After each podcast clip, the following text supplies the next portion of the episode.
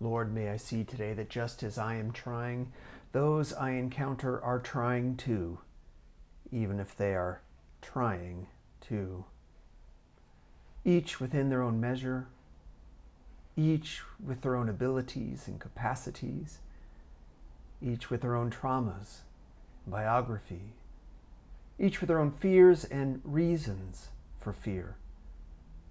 The only thing we have to fear is people telling us that the only thing we have to fear is fear. What else are they hiding out of context? Lord, may I see today that just as others are trying, I am trying too. I, in my own measure, I with my own abilities and capacities, I with my own traumas and my biography, I with my own fears in my own set of things in hiding.